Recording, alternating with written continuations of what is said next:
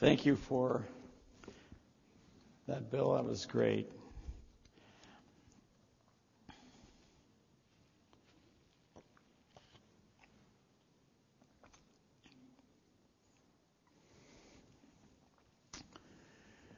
Five years ago, America was viciously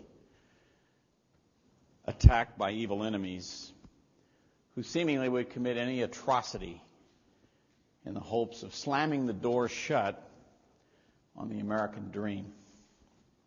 Today, the door is still open. And the dream is still embraced by millions of people around the world.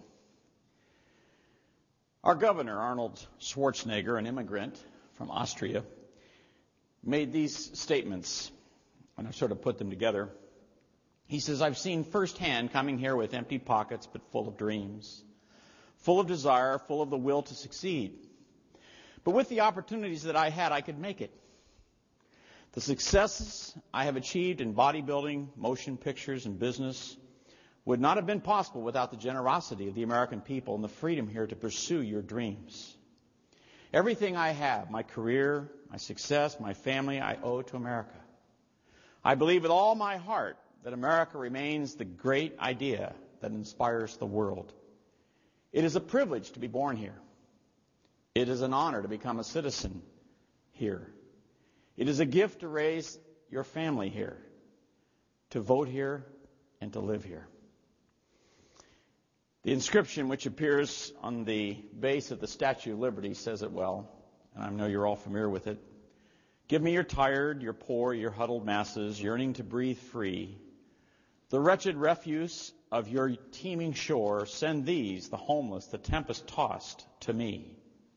And in those last words, I lift up my lamp beside the golden door. I lift up my lamp beside the golden door. The buildings in the picture are gone, but the golden door is still open. However, all the gold that is accumulated by those who walk through the door, all the successes, all the bodybuilding achievements, the movie star fame, the vast business fortunes, and the power and privilege of being even a head of state. Never last for more than one lifetime. Eventually, we must give up what we've gained. Eventually, we will depart this world as we entered it, with nothing. Everything this world has given us, we will leave behind. That includes my Harley Davidson. It includes this lousy body. It includes a lot of things that, like you, I hold dear at this time. Sometimes even call them heirlooms. But one day I'm going to leave them behind. This morning I want to speak to you about another open door of opportunity. An eternal door that opens to eternal opportunity. It's not a golden door, it's an eternal door.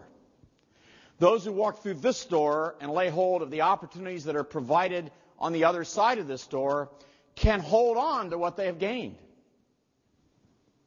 Even aging and death cannot take it away. They can take it with them. They won't have to leave anything that they've gained behind this door behind.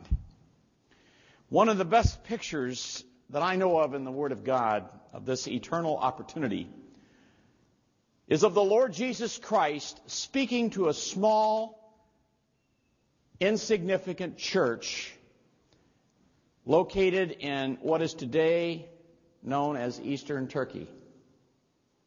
Pardon me, Western Turkey. It was a, at the time that the Lord Jesus Christ spoke these words, it was a church that existed in Western Turkey and which was called the Church of Philadelphia. And what our Lord says to this church is indelibly inscribed for us in His written word, the Bible, in Revelation chapters 2 and 3. And particularly this morning, we want to look at chapter 3, verses 7 to 13. 7 to 13. And I'm going to read this entire section to you, although I've only put up there what we're going to be looking at this morning. And the Lord Jesus says this, and to the angel of the church in Philadelphia write, John, write, these things says he who is holy, he who is true, he who has the key of David, he who opens and no one shuts, and shuts and no one opens. I know your works. See, I have set before you an open door, and no one can shut it. For you have little strength, have kept my word, and have not denied my name. Indeed, I will make those of the synagogue of Satan who say they are Jews and are not, but lie. Indeed, I will make them come and worship before your feet, and to know that I have loved you. Because you have loved, you have kept my command to persevere. I will also keep you from the hour of trial which shall come upon the whole world to test those who dwell on the earth. Behold, I am coming quickly. Hold fast what you have, that no one take your crown. He who overcomes, I will make him a pillar in the temple of my God. And he shall go out no more, and I will write on him the name of my God and the name of the city of my God, the new Jerusalem, which comes down out of heaven from my God. And I will write on him my new name he who has an ear, let him hear what the Spirit says to the churches. Now, I've read all these words to you this morning from Revelation chapter 3, verses 7 to 13. However, this morning, we're going to focus primarily on what he said in verses 7 to 9 regarding just why he has opened this door leading to eternal opportunity for this church. Why did he open this door? leading to eternal opportunity for this church. Then next week, we're going to focus primarily on what it means for those in this church to fully lay hold of that eternal opportunity that He's provided by opening this door, including just what they will gain if they do lay hold of it. What will they gain in this world and in the world to come? And that'll be next week. So, what did the Lord Jesus Christ, what did he, or why did he, might be a better way to put it, why did he open this door for this church in the first place at this time? To answer that question, we need to know something about this church in the context of the other six churches to whom our Lord also speaks in Revelation 2 and 3. We also need to know something about the door which has been opened for them and then we will try to answer the question as to why he specifically opened the door for this church at this time. So to begin with, what do we know about this ancient city of Philadelphia? Philadelphia was a tiny little city named after Attalus II, who remained loyal to his brother in spite of Roman attempts to try to divide the two of them. And so the Romans and those around him gave him the nickname Philadelphus because he loved his brother and remained loyal to him. And so this city, whether it was started by Attalus II or his brother, we're not sure, but whatever, it was named after him, his nickname, Philadelphus. However, it was a strategic city located at the other extremity, the upper extremity of a long valley that opened back from the sea. Let me see if I can get this up here, figure out how to do this. Which way does this thing go? Oh, here we go. One of these days I'll figure this out. Uh,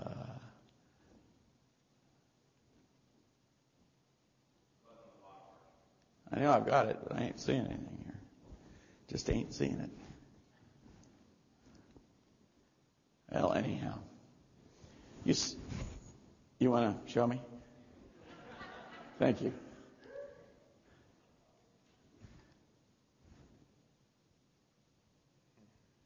It wouldn't work. Huh? Well, let's don't take any more time because I'm going to run out. You see, Philadelphia is in the middle of the screen. And what you have is Philadelphia sits right at the foot of a, of a mountain. And there we go. Okay. And um, let's get the. Uh,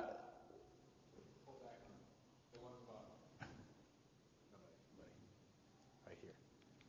Oh. Okay, I got it. Just stay in one place. Okay, there's Philadelphia. To the east was a long, basically following this river all the way down through Smyrna, the uh, uh, and Ephesus. It had easy access to ports, so this was all fairly flat. But right here, it sat at the foot of a of a mountain. Now the mountain wasn't that high, although we're going to see a picture of it in just a second. But beyond the mountain was a plateau that led to all of this area, which had lots of cities as well. Let's see the next slide here. Okay, this is a picture of Philadelphia, modern Philadelphia today. This little hill here is the hill that it sits at the foot of, but then you'll notice that you go right up through here, and then right beyond these mountains, it opens out into a flat plateau, which is basically what we would call Western Turkey, Asia Minor, lots of cities, lots of opportunities. And so the point I'm trying to make here is that as you went uh, east along the main road, you went up into the mountains, onto the plateau, and in, it was created, the city was created to become a strategic location for spreading Greek culture. Basically, it was a, an opportunity for, as far as Attalus was concerned, or his brother, they were looking at this as a city that had strategic importance for spreading Greek culture and Greek language Greek customs, Greek ideas to the Orient. And the Orient in their mind was what we would call Middle East today. And so that's where they were going with this. One of the foremost historians of uh, this ancient period, uh, William Ramsay, writes this It was a missionary city from the beginning, founded to promote a certain unity of spirit, customs, and loyalty within the realm of the Greek speaking world. The apostle of Hellenism was the city with the idea that it would take Greek customs and Greek ideas into an Oriental land. Now, that was the thinking in a secular mindset as to why the city existed. It provided an opportunity to spread Greek, Greek, Greek culture, Greek ideas, Greek customs. But our Lord spoke of it as a door which He had opened not to spread Greek culture and Greek thinking, but to spread His truth and the gospel of the grace of God. Notice what He says there. He says, See, behold, Jesus says, I have set before you, the church in Philadelphia, an open door, and no one can shut it. The world has set the city of Philadelphia there and says, We've given you an open door for reaching the world with our culture.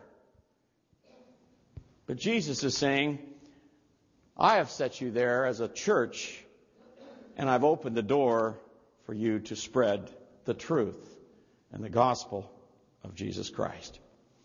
Frequently in the New Testament, we read about these very churches that were being established by the Apostle Paul and by other apostles in this area that we call Asia Minor, or Western Turkey today, the phrase is often used that of an open door to express an opportunity to minister the Word of God and the gospel of the grace of God in these new regions. Notice what Paul says in Acts 14. From there they sailed, Paul and Silas sailed to Antioch where they had been commended to the grace of God for the work which they had completed. And when they had come and gathered the church together, they reported all that God had done with them and that He had opened the door of faith to the Gentiles. In 1 Corinthians 16 we read, For a great and effective door has opened to me, the apostle Paul, and there are many adversaries. 2 Corinthians chapter 2. Furthermore, when I came to Troas to preach Christ's gospel, a door was opened to me by the Lord. Colossians 4. Meanwhile, praying also for us that God would open to us a door for His Word to speak the mystery of Christ, which I am also in chains. The open door in the early church was clearly a symbol of opportunity to minister the Word of God and spread the gospel of the grace of God to people living in villages and towns and cities all over the then known ancient world. This kind of opportunity was not limited by the constraints of the world in this life. This was an opportunity not to make a better life for ourselves or accumulate wealth or build a, a great business or to make a, a, some kind of a, a, statement with our life. This was not an opportunity to carve out for ourselves some, some reserves for fun and relaxation. This was an opportunity to invest time and effort and money and resources in impacting people, in being instrumental in transforming how they think and live. This was an opportunity to be involved in what God was doing in building local temples all over the world at that time, but these local temples were not made of bricks and stone and mortar. They were made of living stones, people who would meet together to worship the true God in the power of the Holy Spirit. These were not the kind of temples that would one day dot, a, dot a, as ruins of once stone buildings that now dot Muslim countries all over the Middle East. These were temples of living stones that continue to exist at this very moment in the presence of God, where those people have gone on to praise Him. Now, can you think of a greater opportunity? Friends, there's only one thing that we will see in eternity that's here right now. I won't see this pulpit. I won't even see this, this physical Bible. What I'll see is I'm going to see you. And you're going to see me. The one thing we're going to see in eternity are people. And when it comes to investing our time and our effort and our resources, there's no better investment than working alongside our Lord Jesus Christ and the Spirit of God and bringing the light of Christ's Word to people living in darkness. This is the kind of investment opportunity our Lord Jesus Christ had opened up for the church at Philadelphia. It was not enough to simply live in a city that was strategically located to reach the world. The Lord Jesus Christ must use His power and authority to open the door into these communities where the people are in darkness. Furthermore, it seems clear that our Lord Jesus Christ delights in opening doors for his people to minister when they are ready and prepared to lay hold of that opportunity that awaits them on the other side of the door. While the other churches in Asia Minor struggled during the first century with questions of love and loyalty, as in the case of Ephesus, or with survival, as in the case of Smyrna, or with the presence and influence of false teachers, as at Pergamos, or with outright spiritual adultery and deadness, as in the case of Thyatira and Sardis. It was the church of Philadelphia that was prepared for the open door our Lord would be pleased to open. This was the church that was ready. It was the only church other than, I guess, Smyrna, you could say, because they were struggling just to survive. Our Lord did not criticize them, but this was the one church that seemed to stand out as a shining example of what Jesus Christ was looking for. There was no condemnation of the church at Philadelphia. The Lord doesn't want his church to suffer, but sometimes suffering is necessary and happens. But when a church is not suffering, what our Lord wants for His church is for it to be like the church at Philadelphia. Let's read Revelation chapter 7, or pardon me, chapter 3 again. Verses 7 to 9. And to the angel of the church in Philadelphia write, These things says he who is holy, he who is true, he who has the key of David, he who opens and no one shuts, and shuts and no one opens. I know your works. See, I've set before you an open door, and no one can shut it. For you have little strength, have kept my word, and have not denied my name. The bottom line is that those who made up the church at Philadelphia had the right stuff. They had the kind of qualities the Lord was looking for as he surveyed his family of sons and daughters. He was looking for the kind of people he found at Philadelphia who were ready to step up to the plate and do business and to make a difference in the world. This is not unlike when an employer in the world promotes an employee to a promising position, a position of opportunity to advance in the company. That employer usually does it because he's surveyed all of his employees and he's looking for employees with certain qualities that he possesses himself and which he admires and respects and values in promising employees. It might be industry or reliability or ambition or loyalty or integrity or whatever. So when an employer finds an employee with these qualities, he promotes that employee to a new position where he can have greater opportunity. Neil's not here, so let me just mention him a moment. I have great love and respect and support for Neil. And I recall this summer that there were some people that expressed concern to me that he's so young. And you really feel that he's ready. And, and is this really the time? And I remained resolute in my support. And I want to explain to you why. Neil possesses, in my estimation, three very crucial qualities that I find precious little of in the pastor as CEO world today. Three things that I believe will overshadow whatever immaturity he may have at his young age. He has spiritual integrity, number one. Number two, he's committed to the Word of God. And number three, he has a strong faith in the Lord.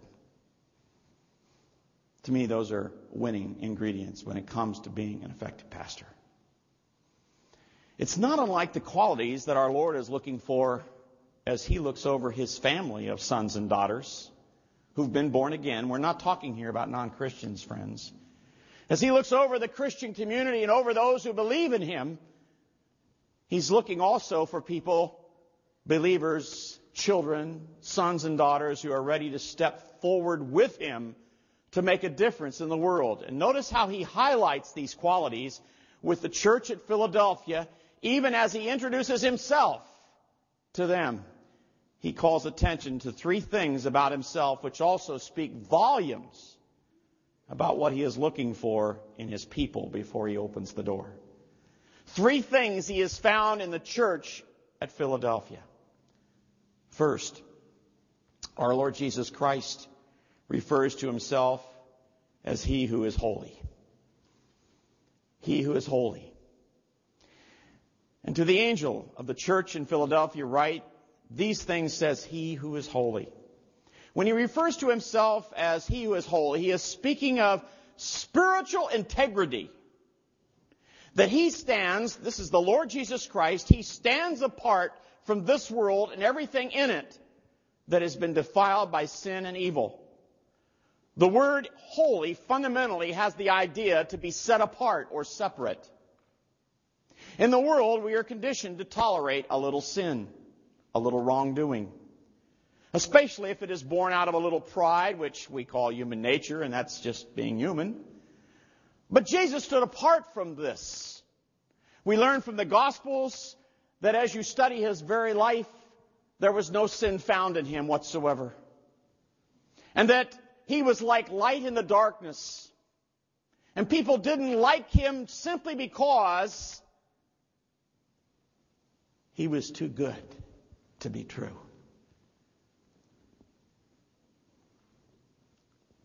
The brilliance of his character was just too blinding for those who were living in darkness.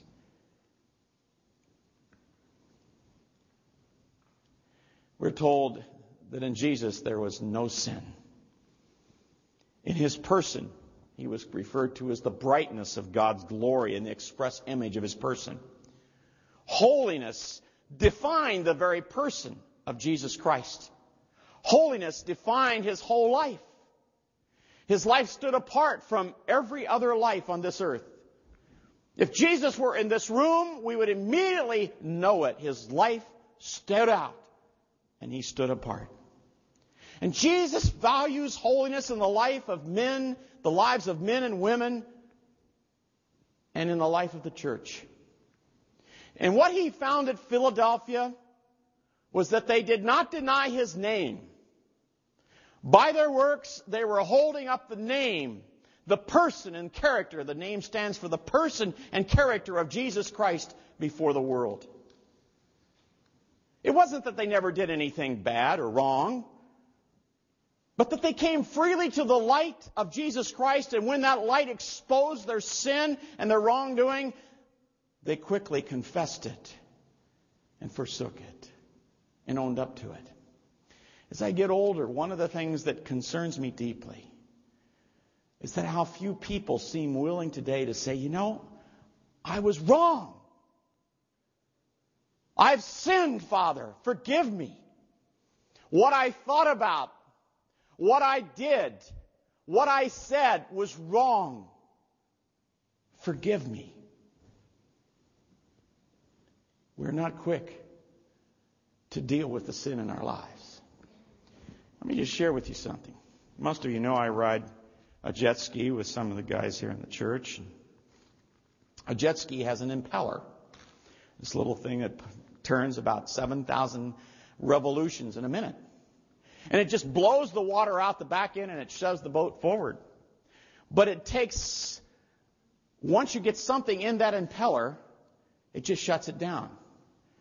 Now, here's something that we got in the impeller. That shut it down big time. But I want to show you a few of the other things that shut it down. You know, here's, here's, uh, it looks like to me, I can't figure out what it is. It's a piece of paper, plastic. It's a, oh, it's a baggie. A little baggie. That shut it down. Here's something that shut it down, just a, a little piece of, uh, looks like a tubing, a part of it. And then here's a little piece of plastic, sort of like milk carton type plastic. And then there's this, just, just this tiny little string. That shut it down. And lastly, there's this piece of styrofoam. No, I guess that's a bandage. Just a tiny little bandage. That shut it down. Now, my point is this adultery will clearly shut down our lives, friends. And we know it's wrong, and we have to extract it or we'll never move forward for Jesus Christ. But what happens with some of these other things? This shut us down, but some of these other things you can still move forward, but you're blowing a lot of air through the chute and you're not going fast. And if you know your pastor, you know that going fast is not fun. And so you immediately pull over to the shore and you begin to dig around and find out what it is that's slowing this thing down and making it difficult just to keep that mo- boat moving forward. And finally, you find this. You got to be kidding. You might liken this to a heart that's just not right with God. And maybe the way that we are relating to one another or something, there's just not something right there in our heart. And we need to go to God and say, I was wrong for the way I, I felt in my heart and thought in my mind. Forgive me, Lord. We got to pull that out of the chute, so to speak, so that we can move forward. The church at Philadelphia had a keen sense of movement for toward what God wanted them to do. And when there was something that seemed to be slowing them down, hindering their movement forward, they got busy and dealt with it. And they found out what it was, they talked it out, they confessed it, and they moved on. The church at Philadelphia took seriously the importance of dealing with sin and evil in their lives, not in order to be saved. They were already saved. They were already going to heaven, but they weren't going to go forward and be of any use to God unless they dealt with that sin in their life. And because they were concerned about sin in their lives and sin in their church, the Lord used them and opened a door for them. The church of Philadelphia was a committed church, committed to holiness. It was a church that stood apart from the world that then existed, and it stood apart from the Christian world as well. You say, aren't you making a little bit too much of this? Think about it. Look at the character of the church at Philadelphia, read your Bible about it, and then go and read what it says about the other churches. The church at Ephesus had lost her love for Christ. The church at Pergamos was looking to see how far she could go and still be called a Christian. The church at Thyatira prided itself, or I shouldn't say that, committed spiritual adultery and made a mockery of God's holiness. The church at Sardis prided itself on being alive, and yet the Bible says it had a form of godliness, but it was dead. The church at Laodicea was rich and influential, but Christ was so unhappy with that church, he said, I'm going to spew it out of my mouth. But the small, insignificant church at Philadelphia was like a lighthouse in the ancient world. Even in the midst of the other more highly regarded churches, more powerful, more strategically located, more cultural, more educated, and so on. It was the church at Philadelphia that stood apart, showing just what it meant to hold up the holy name of Jesus Christ. Our Lord Jesus Christ opened the door of opportunity for the church of Philadelphia first because it was a church that held up his holy name. It was a church that regarded highly holiness. Second, because it was a church that kept his word.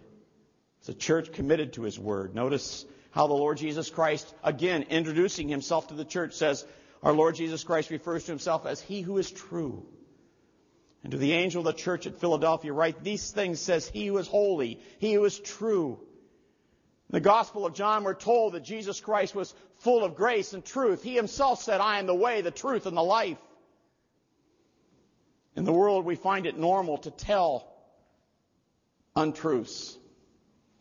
In fact, even in the Christian world, we tell white lies. That's a favorite. We call them white lies because we're not trying to hurt anybody. They just aren't true, what we're saying. And yet Jesus is making it clear here that He is He who is true. Nothing ever false came from His lips. And His life matched his words. There was no hypocrisy. Hypocrisy is always one of the major problems that all of us here face today. Our Lord knew that there was one thing that can liberate people from sin and the power of sin in their lives, and that is the truth. He told those who would be his disciples that they would know the truth and the truth would set them free. The truth liberates people from their, from themselves and their sin. Truth, not trickery, not games, not psychological games that we play with ourselves. It's the truth that will liberate us from ourselves. Because often we're our own worst enemy. Some people have written the book on how to destroy their life. We have a guy at Ohio State, Clarice uh, Clarett, and it's how to flush your life down the toilet. He's written the book. In the outworking of the wisdom and purpose of Jesus Christ, only men and women who are committed to holding up the Word of God, to keeping the Word of God, to making it the centerpiece of their ministry, only these kind of people can really be involved in the liberating work of liberating others from sin and the power of sin over their lives. In the ancient city of Philadelphia, Jesus found a church that kept His Word. He said to the church of Philadelphia, You have kept my word. It was a church that built its life and ministry upon the foundation of his word. He did not find a church that was founded and nourished. It was not a church that was founded and nourished by an apostle or the apostles like the church at Ephesus. And this is an apostolic church. It was not a church with vast numbers like they had at Pergamos. It was not a church with well organized programs to minister to people's inner spirit as they had at Thyatira. He did not find a church with highly developed traditions and carefully reasoned theologies, but a spiritually dead church at Sardis. He did not find in Philadelphia a church with lots of money and power and influence like at Laodicea. He just found a simple church. A church that constantly monitored its life and its ministry in the light of the Word of God. This was a church he would provide an open door leading to eternal opportunity. The Word of God is what it takes to transform the lives of people living in darkness. It's what it takes to make disciples.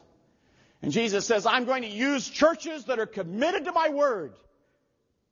And I'm going to open the door for them, the door to real opportunity, not imagined opportunity. He flung open the door to the church at Philadelphia first because it was a church that held up his holy name. Second, because it was a church that kept his word. And thirdly, because it was a church that had learned to rely upon him.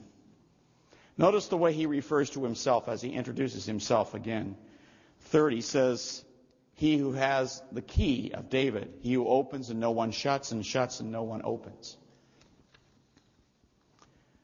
And to the angel of the church in Philadelphia, write these things, says, He who is holy, he who is true, he who has the key of David, he who opens and no one shuts, and who shuts and no one opens.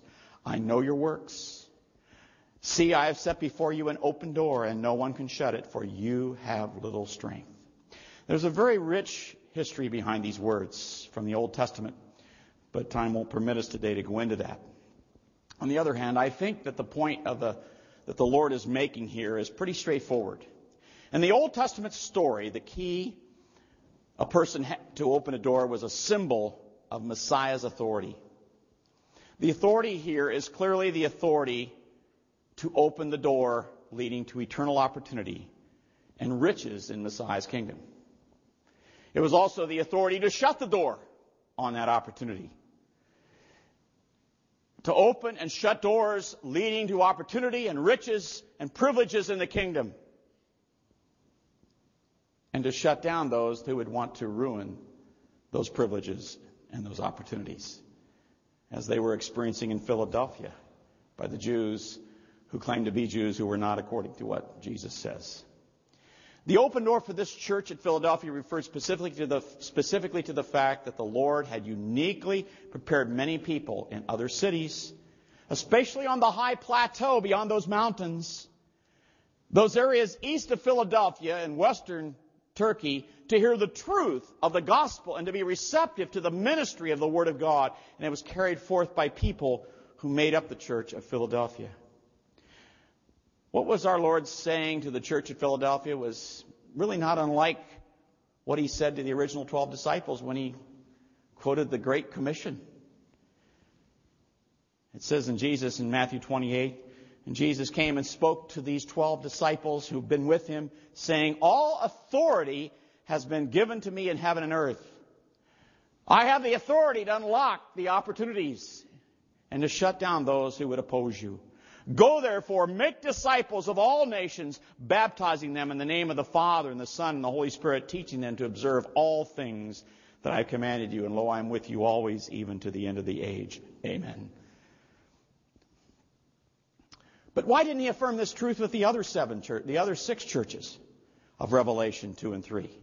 Why did he single out the church at Philadelphia and emphasize that in their case he had used his authority to open a wide, wide door of eternal opportunity? Notice again verses 8 and 9, and especially how the last part of verse 9 reads.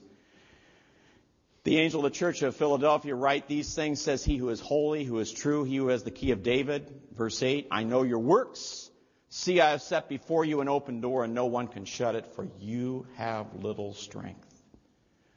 On a human level, that seems to be backwards, doesn't it? It should be, I have set before you an open door because, humanly speaking, you have much strength. Or you have great faith in yourself.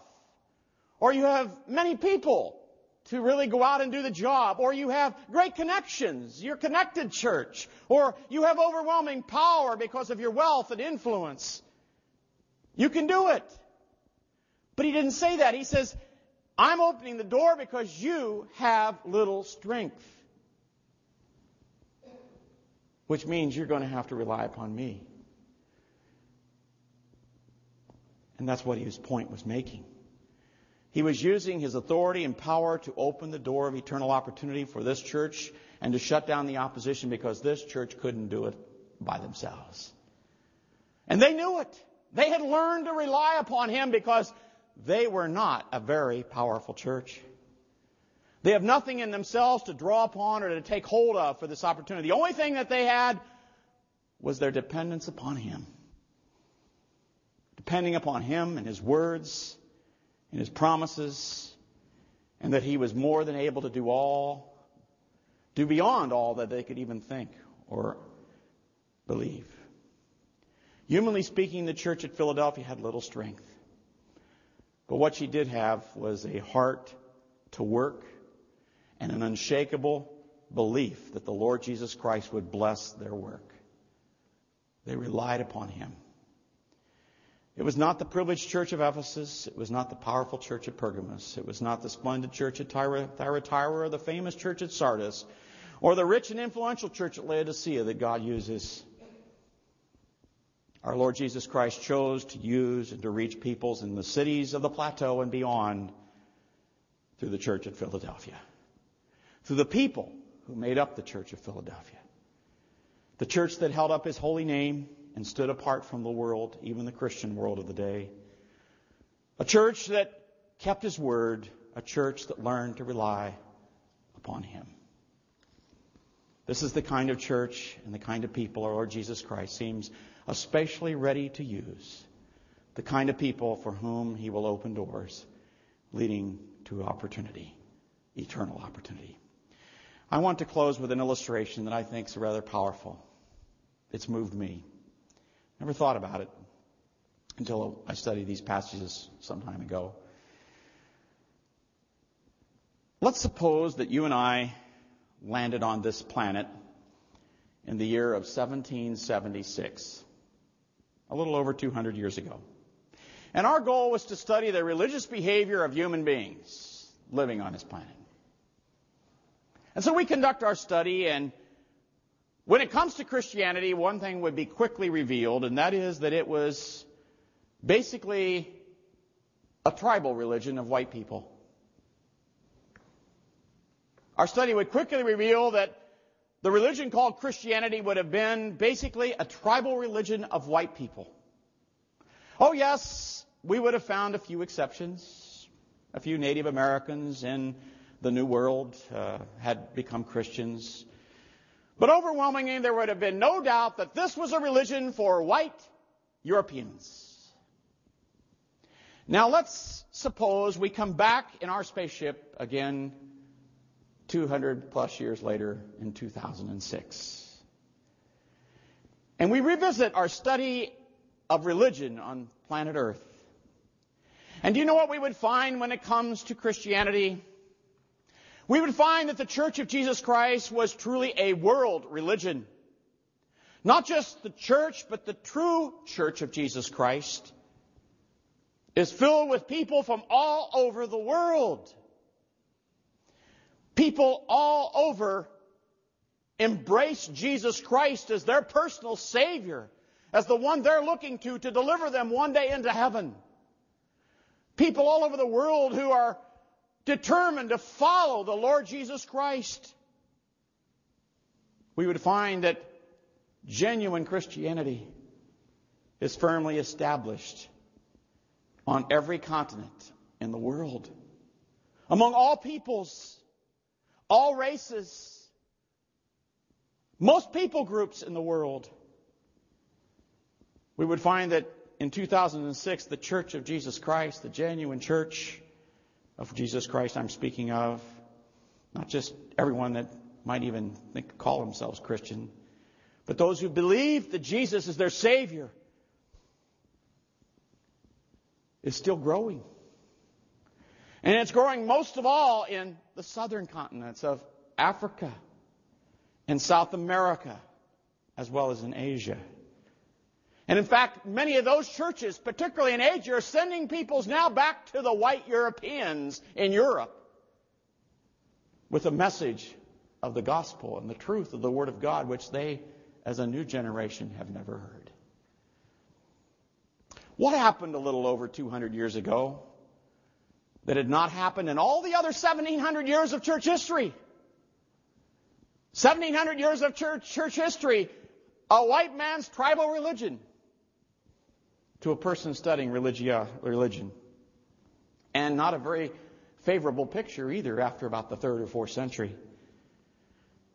If you're comparing cultures. What happened? Some 200 years ago in 1776, besides the signing of the Declaration of Independence,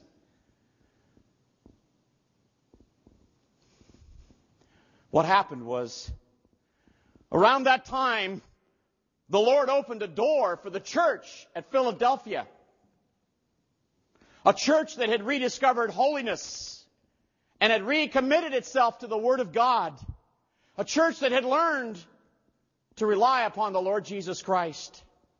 And from this church at Philadelphia, he raised up people like the Moravians and William Carey and Hudson Taylor and David Livingstone and Judson and a list of others leading all the way down to present day Billy Graham. Special people the Lord used to open those doors for the church at Philadelphia. To teach and minister the Word of God to cities on the plateau and beyond throughout the world.